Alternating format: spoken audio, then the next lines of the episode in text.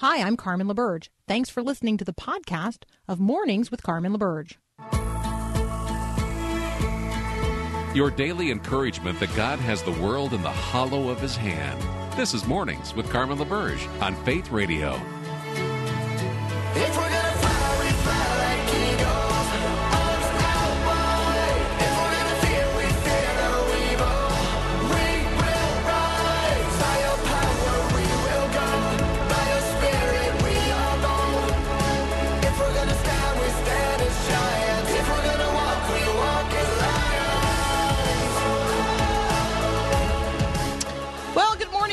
Monday, the 10th of May.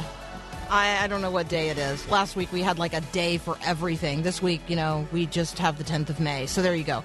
Um, I have four quick encouragements as we lead off this week. First of all, there is going to be a national senior send off event on May the 16th. Uh, a number of our friends in lots of different ministries related to young people are engaged in this. It's called Faith for the Journey. It's a virtual senior send off where um, Christian students from across the country can celebrate and worship together online, uh, hearing inspiring testimonies from some of their favorite Christian artists and speakers.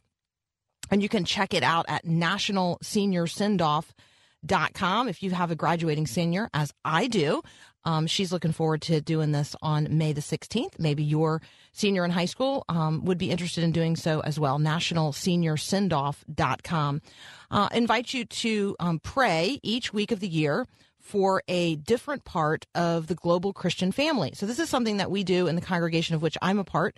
We use the OpenDoorsUSA.org uh, World Watch List. And so if you go to OpenDoorsUSA.org, you can click on their World Watch List, and um, and they list 50 countries where uh, persecution, like it's the 50 worst places in the world, really, for persecution, and it gives you an opportunity to bring one of those groups of people into focus, our Christian brothers and sisters in a very, very specific part of the world, sometimes right down to a neighborhood um, in another country, and gives you the opportunity to bring them into view in terms of your prayers. And so, if you've been, you know, just looking for a way to amplify your prayer life and pray for persecuted believers around the world, this is a great resource for that. Again, you go to opendoorsusa.org and click on the World Watch List, and you can um, you can engage there. Another um, prayer opportunity is to pray for an unreached people group.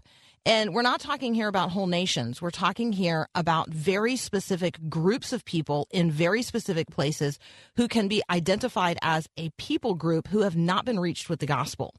And so I use a resource, um, a prayer resource at imb.org.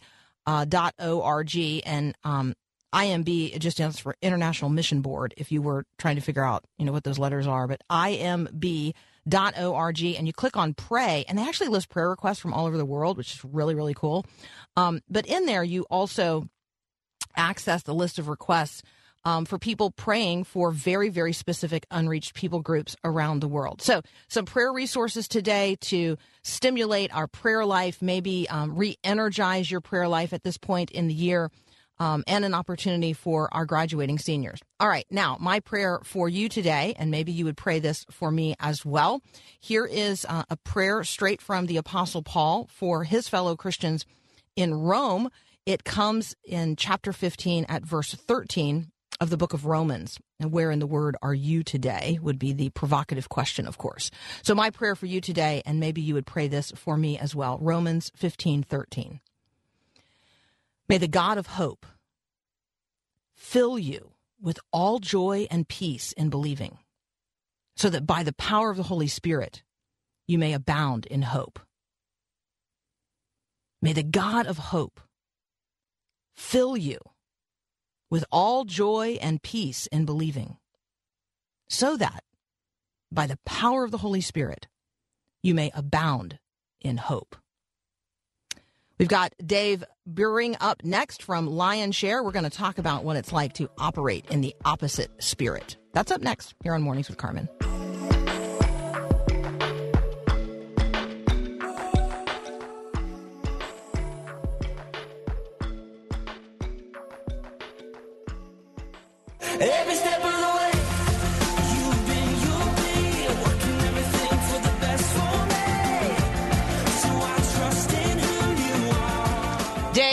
Is back today from lionshare.org. That's where you can find him. Um, Dave, welcome back. Hey, Carmen, good morning. Good morning. Good morning. Okay, the last time we talked, we discussed um, being offended and how yeah. we should not pick up offenses. And so uh, you dig a little bit deeper into that topic uh, at lionshare.org. Um, and you have um, a, a, podcast and some resources posted there about operating in the opposite spirit. So I thought that would be a fun topic for us to discuss today. Yeah, that sounds great. All right. So, what does it mean to operate in the opposite spirit? Yeah, so, you know, I think people are familiar with that portion of scripture in Proverbs where it says, a soft answer turns away wrath. And I think one of the things that we have to be aware of at times is the spiritual environment around us. Now, again, depending on how we grew up and how we were discipled and how we were trained, that may be a very familiar thought uh, kind of familiar thought or never thought about that before. But one of the things as followers of Jesus that we need to be aware of is whether in our relationships, in our work environment, wherever we are, is what is the spiritual environment around us and can I change it? And so, if I was to give it some definition, I would say op- ministering or, or operating in the opposite spirit is a purposeful response with the intent of impacting the spiritual atmosphere around you. Yeah, and I happen to know that it's contagious, right? Like yes. you you and I know that if we're operating in the spirit of Christ, it's contagious, and we also know if we're not operating in the spirit of Christ, that's contagious as well. Um, yes. Um, so so so the answer to can I change it, you know, is yes, not me, right. but Christ operating in and through me by um, by the by the very spirit of the living God. So I have to enter this conversation believing that's possible. Yeah, and so that's exactly right. Yeah, and I believe that it's possible because Jesus not only demonstrates us but instructs us to do it. And if he instructs us to do something, then he's obviously going to supply everything that's necessary for uh, for doing it. So let's talk a little bit about Jesus as uh, uh, you know demonstrating a life that's full of opposites. Yeah, it is interesting, Carmen, to to look at it. I mean, there's there's some of those things even from his birth. You know, when you think about you know the creator of the universe coming in human flesh you're going to think of you know the best hospital on the planet mm, instead we get a manger mm-hmm you know, that is maybe freshly stained with the saliva of animals. You know, not exactly uh, the best place to have a new child born, especially if it's the King of Kings. You know, we think of uh, his name, which to us might be unique, Jesus. It was a very common name in the in the original language. It was actually Joshua and he may have had another three other Joshuas in his third grade class. You know, um, he was not born wealthy. He did not own a home. He died the death of a common criminal. And then we see things like Jesus is light versus darkness. He's the way versus wandering. He's truth versus lies. He's life versus death. And so his whole um, person and how he lived is is that way. And then he also taught us things like if you want to be great in the kingdom, you don't climb the ladder and push others off. You actually become the greatest servant. Or if you you know, how do you deal with those that wound and hurt you? You forgive. What about those that persecute? You bless. So, so Jesus, the way he lived his life, the way he related to people, there were opposites there, and we can see that. That's something that we need to function in. Okay, that and, and I would say on one level it's really hard, um, but only if I'm mm-hmm. trying to do it.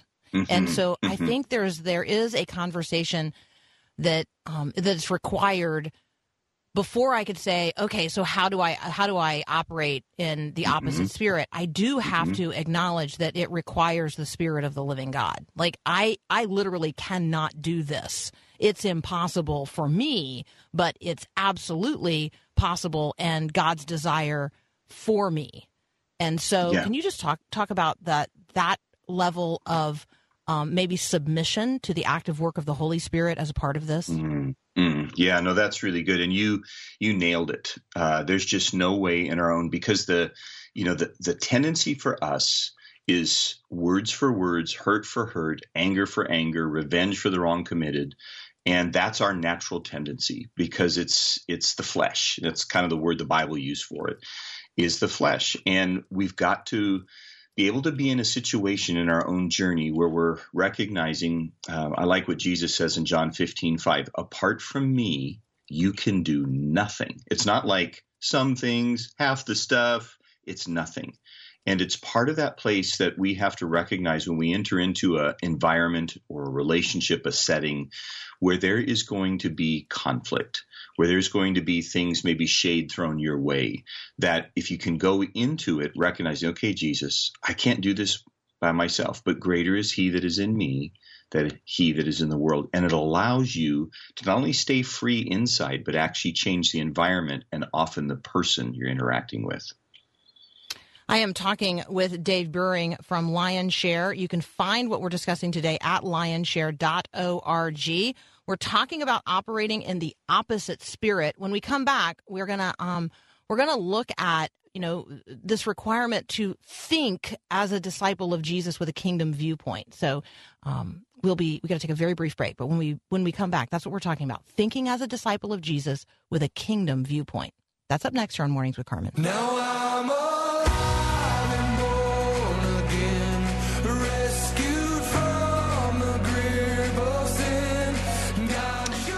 Dave Buehring serves on the staff at Grace Chapel, which you can find at gracechapel.net. He also heads up Lionshare, which you can find at lionshare.org. We're talking with him today about operating in the opposite spirit. So, uh, Dave, one of the things that uh, I like to say is it's time to think about what we're thinking about as we're trying mm-hmm. to cultivate the mind of Christ on the matters of the day.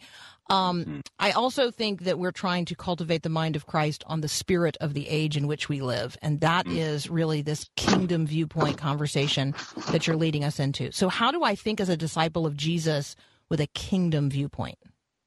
Yeah, I think again, because of the topic today, one of the things that's important for us to recognize is Second Corinthians chapter 10 says this For though we walk in the flesh, we are not waging war according to the flesh. For the weapons of our warfare are not of the flesh, but have divine power to destroy strongholds. And a, a, spiritual stronghold is like the way I like to say it, Carmen, it's a it's a spiritual stuck place in our life. It could be anything. It could be rejection. It could be fear. It could be all kinds of things. But when we walk into relationships and in, say even going to our job today, as people are listening and they're on their way to their jobs, it's putting on the mind of Christ, realizing, okay, when that person, my workmate, who tends to undermine you, like instead of responding in kind, respond to them in the opposite spirit. So, in other words, when they tend to undermine you, you're going out of your way to bless them. I, it's like you're being purpose. That's what I mean. It's purposeful. It's intentional. When a family member who tends to put you down, you're with them, and there it goes again. There's another shot across the bow. You look for ways to affirm them. It's opposite. It's it's and and it's an amazing thing when it says in the scriptures there in Proverbs 15:1, a soft answer turns away wrath. It actually works. The neighbor that is a bit inward and snarky with you, go out of your way to be kind and generous to them. And it allows the Spirit of God through your life to change not only the environment, but the person. I know that people are listening right now and they're like, oh, I know exactly who he's talking about, and I know what I do when, uh, like that person knows how to push my buttons. Yes. And I've already failed so many times in this direction, in that relationship, in this way. Um, it really does require me praying in advance, asking God to prepare me for that moment. I actually know. I mean, I do in my own life. I know the people who already know like how to push my buttons on particular uh, you know topics or issues. Yes. and i know the spiritual atmosphere that's going to exist when i walk into that that time or that space with them. And i need to get myself ready in advance. Yeah that's right. And it's that's where as you were talking about it's getting our minds ready for action. And so so let me just just encourage people like what can happen when you set your heart this way uh, it, it, begins to to make an impact in your own life. And after you do this and you become aware of it, uh, just three four times practicing this you know so maybe in your quiet time in the morning it's jotting this down operating the opposite spirit and just so you get that front and center the sticky note as you're brushing your teeth you know Get it on your radar because as you begin to practice this, guess what? Just like with everything else, a new muscle, a spiritual muscle begins to be developed. And here's here's quickly some things that happen in this. When you respond this way, first, you are expressing the heart of Jesus in the situation. He desires for good to triumph over evil. He desires for people to walk in freedom. You're also allowing the Holy Spirit to move through your life. In other words, instead of responding to the flesh, again, anger for anger, words for words, hurt for hurt, the Holy Spirit's moving through your life and you're learning to follow his lead in the midst of a tense moment. You're also advancing God's kingdom. You're exercising faith in obedience to his word and you unleash heaven into that situation. And the last thing I want to say on that is this you end up neutralizing the enemy of your soul and transforming the spiritual atmosphere. So instead of taking the enemy's bait, you hit him with a surprise attack. And, and it's a wonderful opportunity to partner with Jesus to destroy the works of the devil. I find that um, squinting your eyes at that point helps.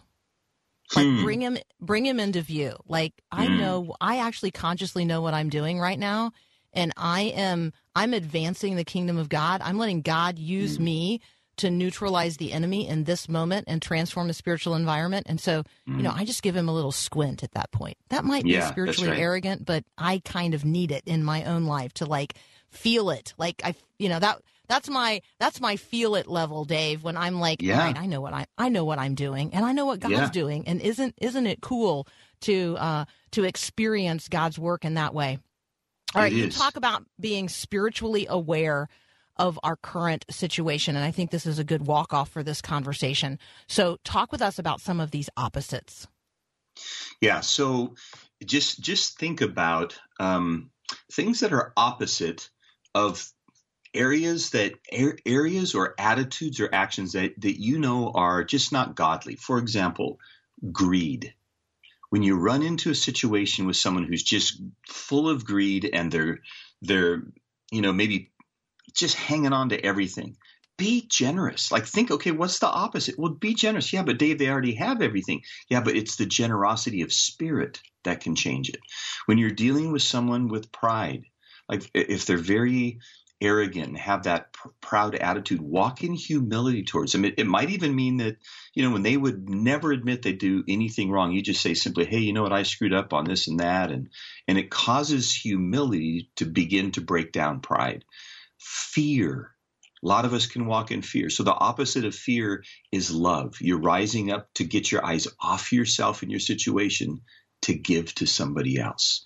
Discouragement. When you walk into a situation of discouragement, bring hope. Don't let that blanket of discouragement get all over you. Bring hope. What about anger? We, we all encounter that. Bring joy and bring peace into that situation. So just start thinking about those things that you encounter and then think of what is the opposite of that and allow the Holy Spirit to lead you into that. I love that. So we were talking yesterday in Sunday school um, about this passage, just a couple of verses from First Peter, beginning at uh, chapter one, verse thirteen, and I thought of uh, about our conversation today um, in that context because I was preparing to talk with you. And so maybe I'll just offer these up as um, as final verses of encouragement to our listeners today. This is from 1 Peter chapter 1, verses 13 to 16. And I think this is about operating in the opposite spirit. Peter says, therefore, preparing your minds for action, which is literally like girding up the loins of your minds, like get ready, being sober minded, set your hope fully on the grace that will be brought to you at the revelation of Jesus Christ. As obedient children, do not be conformed to the passions of your former uh, ignorance. But as he who called you is holy, you also be holy in all your conduct, since it is written, You shall be holy, for I am holy. So, Dave, thank you so much for um, the, these encouragements, these reminders, these lessons. Folks can get more of this at lionshare.org. And um, Dave, I am with you today, operating in the opposite spirit. Thank you so much. Thank you, Carmen. What a joy. All right, that's Dave Buehring. You can find him at lionshare.org. We'll be right back.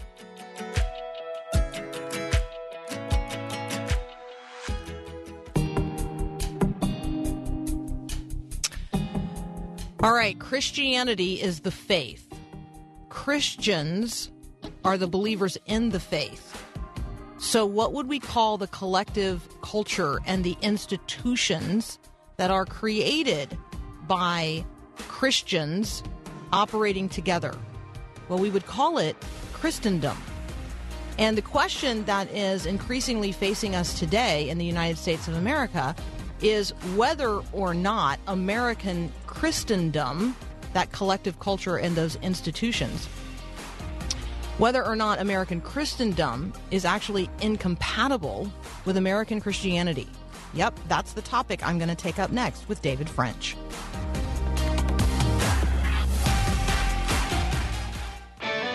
Kids need boundaries. No matter how hard they try to tell you they don't need rules, it isn't true. Hi, I'm Mark Gregston with Parenting Today's Teens.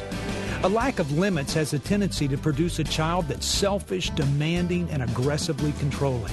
Here's an analogy a glass of milk is a good thing, but take away the limits of the glass, and all you get is spilled milk.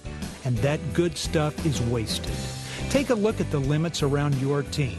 Are they sturdy? Are they fair? If the rules are too confining, your team will push right through them. If they're too weak, you're training your child to be selfish and demanding. Is there any spilled milk around your home? It's time to pour a fresh glass. When all else fails, moms and dads turn to Mark Gregston for help. Equip yourself with the wisdom you need to succeed at parentingtodaysteens.org.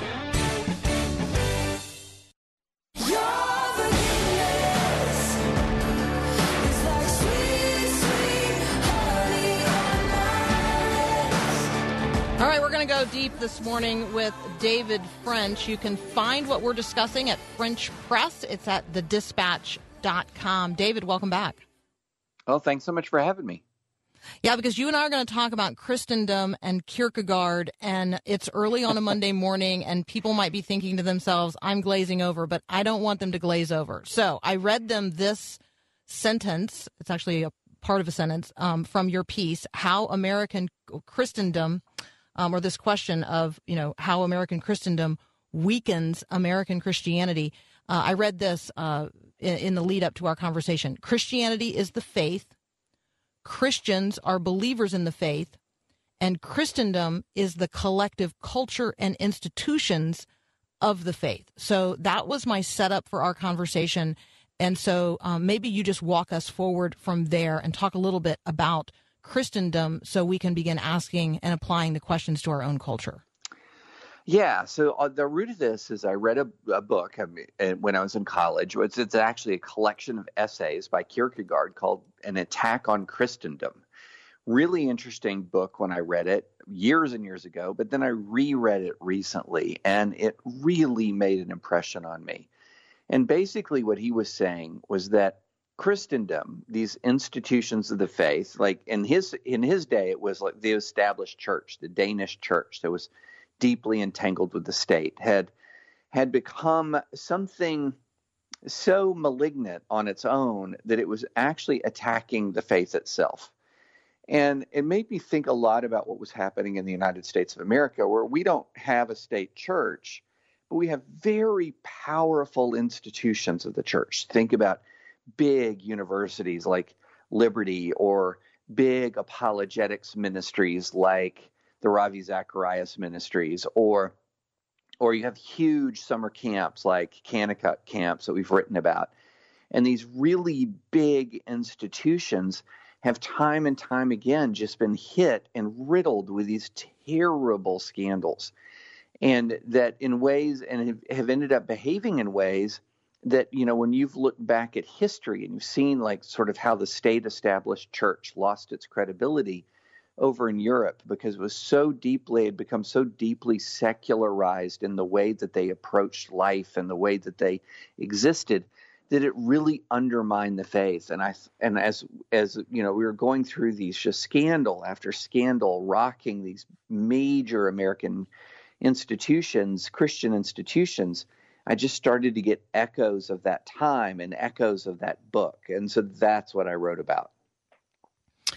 People resist this. Uh, I know you know that, but I would say yeah. the the most resistant conversations that I have are are on this very topic because people who um, really do want institutional Christianity and frankly think they would prefer a state church, like they really right. imagine that that America was at some point Christian and that right. a Christian America is what we want and I try to have a conversation about healthy pluralism, and you can imagine how that goes for me. oh, I know how that goes for you. And you know, one of the one of the points that he made, and this and this I think is super key, is that you know when when he was looking at what is Christianity, he was looking at the person of Jesus, and he was saying that a Christian is the person who is the imitator of Christ. That is the focus. It's the imitation of Christ. And his contention, which I remember reading back in the day and thinking, man, this seems pessimistic. this seems mm-hmm. pessimistic. Mm-hmm. But his contention was that the more you focus on the imitation of Christ, then the less appeal Christianity starts to have. But the more you focus on uh, even things like that are important, like doctrine or intellectual ideas, and less on the demands that the imitation of Christ puts on a person. The more you focus on sort of the ideas that a person should have or the thoughts in a person's head, it will grow more popular because the demands are less. And then the more you then focus on, say, the power of the church or the wealth of the church or the ability of the church to control society, it will get more popular still but then he says, as it gets more popular and and and uh, shrinks away from this imitation of Christ, and this is what was most challenging of all. He said, what really what you end go move towards is the abolition of Christianity and its transformation into just another sort of set of ideas or just another ideology. But what's the heart of the faith is the imitation of Christ. And a lot of people can like an idea they can even like doctrine, but they're not necessarily going to like the cross. And that, you know, that admonition from Jesus to take up your cross, that in the final analysis is what people shrink back from. And I remember being so challenged by that when I read it, and I kind of first dismissed it. You know, man, that's really pessimistic. You know, that's a dark view of human nature and you know then the more i've lived and the more i've seen many of these powerful powerful institutions shrink back from the way of the cross. And and these abuse scandals are some of the most telling. And it's it's not just the abuse. It's not just the fact that bad things happen in the institution. It's the way that they react to them by saying essentially the fundamental value is well even though this terrible thing happened we have to live. We have to live. Or you know the, the admonition for the, the Christian is that we are we are buried with Christ. You know, we it is not I who lives any longer, but Christ who lives in me. But these institutions say no matter what, what happens, we have to live. And what that often means is they will then go ahead and re-victimize victims um, through secrecy, through uh, through contentious contentious court proceedings and court battles, because they have to live, and that's the that is in many ways the opposite of the message of the cross. I think there's a lot of confusion um, of the church, small c, with the church, big C. I think there's a mm. lot of confusion. Um, uh, and you, this is what you're really elevating here. There's a lot of confusion about, you know, doctrines and ideas, which are important, and and routines or actions, you know, outward and visible signs, uh, which are important, and traditions or ceremonies and worship wars, which, you know, are important and power and politics and missions and, you know, the ability to collectively do really great things together for Christ versus this um, not just humble, but often humiliating imitation of Christ in the world. Uh, you know, right. a, a, a person whose life is aligned with the suffering Christ, with the Christ who's genuinely countercultural, with the self-sacrificing Christ. I mean, I, that's that is um, you know, eh, frankly, David, that's not what uh, most Americans want. right. You know, they, you know, people when they think of, and this is something that I've really begun to to think through and change my mind about. I used to think about this rejection of the world of Christianity. I used to think it was about a lot about our piety. In other words, you know, the the kind of countercultural, um, traditional sexual morality, or it was the uh, countercultural um, sort of personal holiness of Christianity. And those things are for sure, certainly countercultural, but they are not nearly as countercultural as the cross, as the idea mm-hmm. that to save your life, you must lose your life. I mean, whoever will come after me, you have to deny yourself and take up your cross. And and let's make this like concrete. So, for example, um, my wife and I have covered this awful abuse scandal at a major Christian camp, just a terrible, one of the worst super predators we've ever seen operate in a Christian institution. And it responded to that with just a barrage of non disclosure agreements to keep it secret, um, engaged in very aggressive litigation designed to minimize payouts to victims. And I posit this and I say, what if instead of saying that, that this camp has to live, it has to keep going because the camp is so great and it's doing such good ministry, what if it said, no, wait a minute, our life, the life of the camp, is irrelevant compared to truth and justice. That uh, if if transparency and truth means that people will reject us, well, we're still obligated to transparency and truth. And if justice means that we have to provide restitution, even to the point of liquidation of the ministry, well, justice is is still what's required. And while the camp may go away, the camp may wither away in that circumstance, can anyone say that would harm Christianity by a demonstration of truth, a demonstration of justice and humility and repentance on that scale? Would that harm the faith? No, it wouldn't harm the faith. The institution, that corporation that exists, might go away, but would it harm the faith to show that humility and repentance? But that's unthinkable to people. It's completely unthinkable because the admonition is, well, you know, just like, uh, say, Disney would feel faced with a scandal, or just like, you know, General Motors or Apple Computer or these major corporate Christian institutions. Well, we have a scandal. We got to just get through it and what ends up happening is the reaction of the church to threats, even when the threats come from people who are innocent, like victims, because the you know the victims have demand justice, becomes indistinguishable from the actions of the world. And then that's when you see this abolition that Kierkegaard talks about. Well, if the church, these institutions are indistinguishable from the world, how are they distinctly Christian any longer? I uh, I am reminded here of conversations that I had, you know, ten even twenty years ago now with um, leaders of local church communities who were recognizing that in order to be faithful, they were going to have to leave the denominations of which they were a part, and in many cases, right. they lost the they lost the physical facilities, and um, and I just remember a conversation with one elder, and this sticks in my mind. I mean, you know, he said, "Better that the bride of Christ go naked in the street than whore herself out in this generation to false gods." And I that's pretty countercultural, and that's pretty, uh, you know, cross focused and. Um, and scandalous. And now that community of believers is thriving and growing, and mm-hmm. the church, the church, the physical building that they had to leave behind, um, is now closed. Like it didn't, right. it didn't survive under um, you know, in that prior denomination who was very, very centered on institutional power um, and cultural accommodation and not centered on the cross. And so there are real lessons in many of our communities where you know, we bear testimony to what you and I are talking about today. All right, David, you and I have to take a very brief break. When we come back, um, folks, I'm going to lift up another one of David French's piece pieces at uh, at the French Press at thedispatch.com. We'll be right back.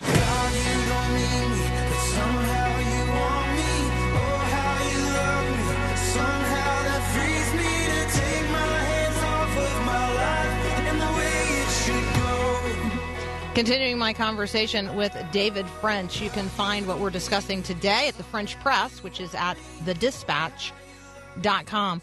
Um, David, I'd like to jump to um, this piece about the God gap uh-huh. and uh, democratic politics and dominance. Will a God gap doom dreams of demo- democratic dominance? Um, what what is this all about?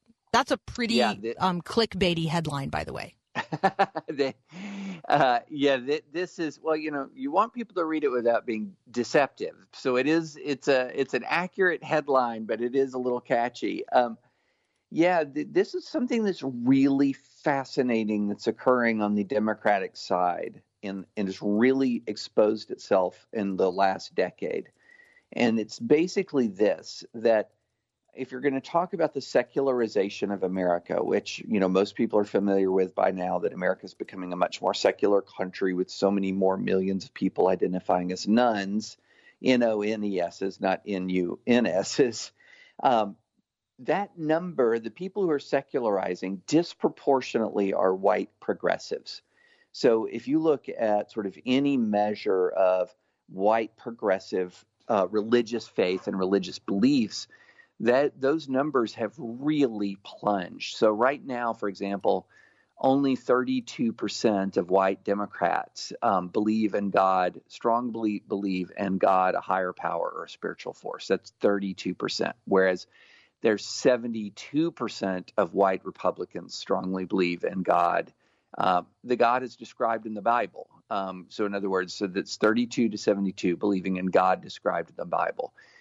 Now, that's and and this is something a number that's really accelerating. But if you look at black Democrats who are a key foundation of the Democratic Party coalition, they are among the most religious segments in all of American life. Uh, most likely to believe in the God of the Bible, to more likely to attend church services. So, in other words, what's beginning to happen is that the Democratic Party is now including the most and least religious segments of American life. Now, black Democrats are very closely uh, uh, matched with white evangelicals and the amount of their belief in God and their amount of church attendance, etc. But as a as a religious profile, black Democrats look a lot more like white evangelicals, who of course tend to be more Republican, then they look like white progressives who tend to be more Democratic. And so the Democratic Party, and again, this is a, a relatively new development, at least the dramatic gap, is um, has the most and least religious segments of American life within it, which is a fascinating cultural challenge that is only just now fully emerging as you know this that because with religious change right comes cultural change. And so one of the things that was really interesting as we saw during the 2020 election that a lot of people didn't expect was that the republicans made steady gains with not just black americans but also hispanic americans all non-white americans in reality uh, from 2016 to 2020 and it, where the Democrats won was they made big, bigger gains in, in white voters uh, than the Republicans made in non white voters. But my point in my article was anytime you have a party that is going to have two such radically different cultures within it, that creates its own tensions, it creates its own strains and that the, it's one of the reasons why a lot of very smart Democrats are not looking at the 2020 election results and thinking that it heralds the beginning of dominance, but instead see the tensions in the coalition that could break it apart. I thought this uh, paragraph was really insightful. Religion is a key component of culture, and when religious differences are large, cultural differences are sure to follow. Thus, the demographic vulnerability goes far, far beyond mere messaging. There are going to be deep value differences in their coalition. And if present trends continue, those value differences will grow over time. Uh, I'm also a person, David, who, you know, as I as I believe uh, we are witnessing globally a spiritual revival, you know, God really on the move mm-hmm. in China and Iran and other places, um, that, you know, God surely will be pouring out his spirit anew um, here in this land as well. And so, those of us who pray for revival, like that's a part of this conversation as well. And I recognize that, you know, when we're having a purely political discourse, talking about spiritual revival is sometimes um, not a not a popular conversation to have. But like that's what I'm praying for. Right, right. You know, and the interesting thing is, you know, when you talk about American diversity and American religion, um, and you talk about increasing immigrant populations in America mm-hmm. that come from non-white countries, they're coming from some of the more religious countries in the world, and so you know it's not like you're importing a whole bunch of Norwegians and Swedes who right. who are not all that religious. What's happening is, um, you know, non-white voters, non-white uh, immigrants are often quite religious, and you know, to until recently, or uh, and, uh, and certainly they tend to be more democratic, but that is beginning to shift. That is beginning to change. And it's very interesting if you sort of dive deep onto the Democratic side of the you know the internal debates that political parties have. There is a lot of interesting concern that this sort of online segment of the Democratic Party, which is you know heavily concentrated on Twitter and places like that, it tends to be more white and more progressive than the rest of the party. And the fascinating thing is there was really only one candidate in the Democratic primary in 20 20 who ran towards the whole party rather than sort of the online party, and that was Joe Biden, and he won in a rout. But a lot of the energy on the Democratic side of the aisle seems to be tied to that online activism, which is much wider, much more secular, much more sort of divorced from the larger group of people. And there's no sort of phrase or slogan that more perfectly personifies that huge gap than defund the police. And yeah. that's that's a slogan that was very popular in in more upscale white progressive sectors of the Democratic Party, but v- wholesale rejected by millions upon millions of the very non-white voters that the white progressives often thought they were advocating on behalf of. And so um, it is very fascinating to see this gap. And if there's one thing that we know, it's a lot of that online culture is not very tolerant of dissent. It's not very tolerant of disagreement. And so they can actually repel and reject their own voters because that that sort of slice of of democratic life is more intolerant, it's more um, radical than the whole rest of the party. And I think there's only one politician saw that in the primary, and that was who really saw that in the primary was Biden.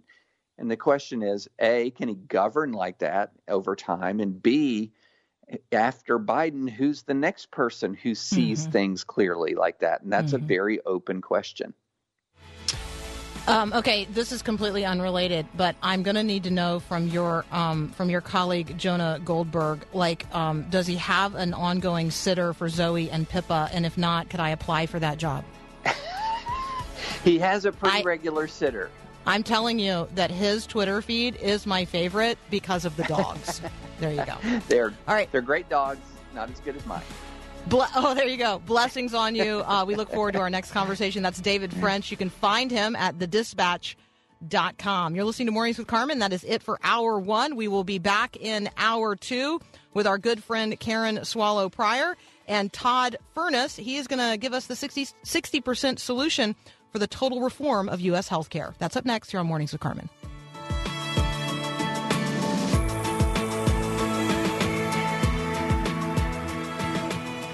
Thanks for listening to this podcast of Mornings with Carmen LaBerge from Faith Radio. If you haven't, you can subscribe to automatically receive the podcast through iTunes or the Google Play Music app.